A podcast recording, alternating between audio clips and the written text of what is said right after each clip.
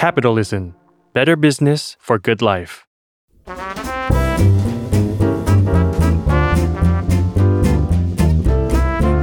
ปงนปตี ธุรกิจรอบครัว สวัสดีค่ะ ขอต้อนรับทุกคนเข้าสู่รายการบอลนปตีธุรกิจรอบครัวค่ะ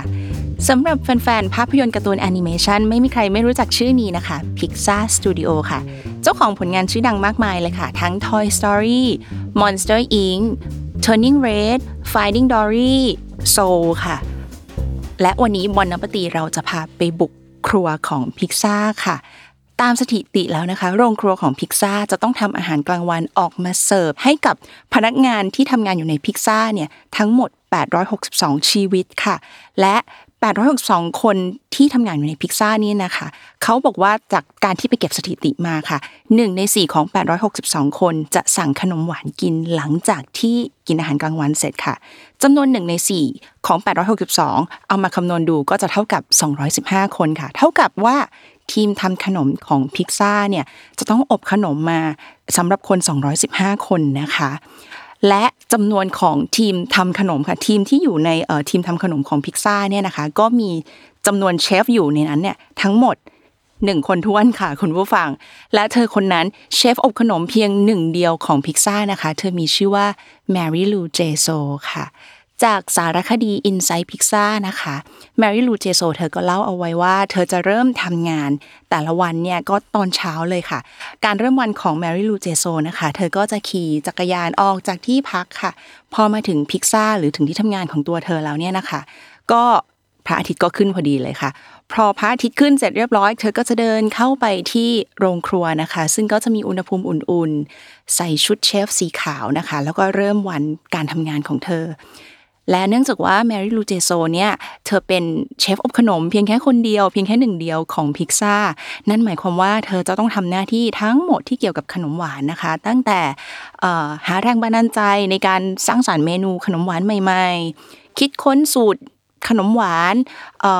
คิดคัดหา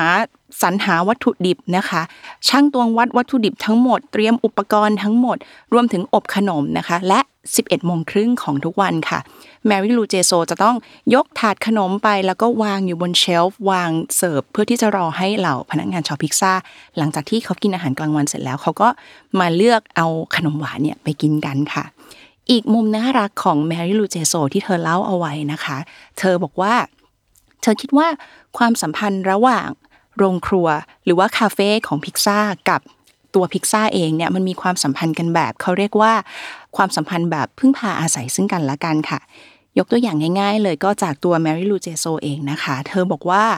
ตัวเธอเองในฐานะที่เป็นเชฟอบขนม เธอไม่จำเป็นที่จะต้องไปหาแรงบันดาลใจ จากที่อื่นจากที่พิพิธภัณฑ์ หรือจากที่มิวเซียมที่ไหนเลยนะคะ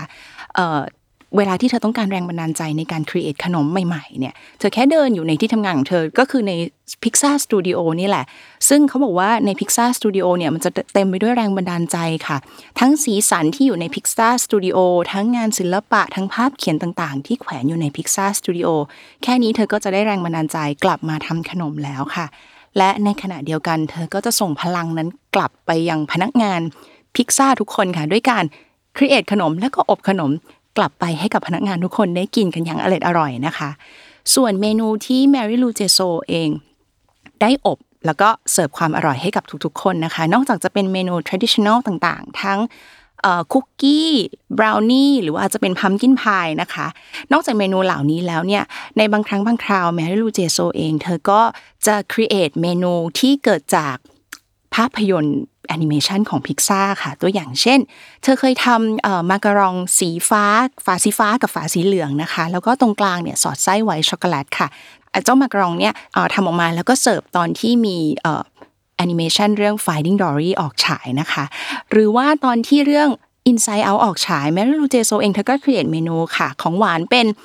ไอศครีมซันเดย์ค่ะ แล้วก็ในไอศครีมซันเดย์เนี่ยก็จะประกอบไปด้วยไอศครีมสีสันต่างๆ ที่สื่ออารมณ์ถึงแต่ละตัว emotion หรือว่าแต่ละตัวอารมณ์ที่อยู่ในเรื่อง Inside Out ค่ะ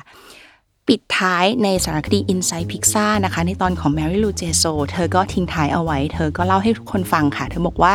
ไม่ว่าเธอไปที่ไหนเธอทำอะไร ถ้าเกิดว่าเธอได้แนะนำตัวเองบอกกับเพื่อนที่เพื่อนหรือคนที่เธอรู้จักใหม่ ๆนะคะ ว่า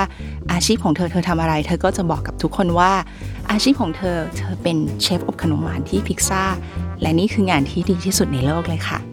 ฝากติดตามหลากหลายคอนเทนต์ที่น่าสนใจเกี่ยวกับธุรกิจรอบครอบครัวได้ในรายการบอนนปฏิธุรกิจรอบครัว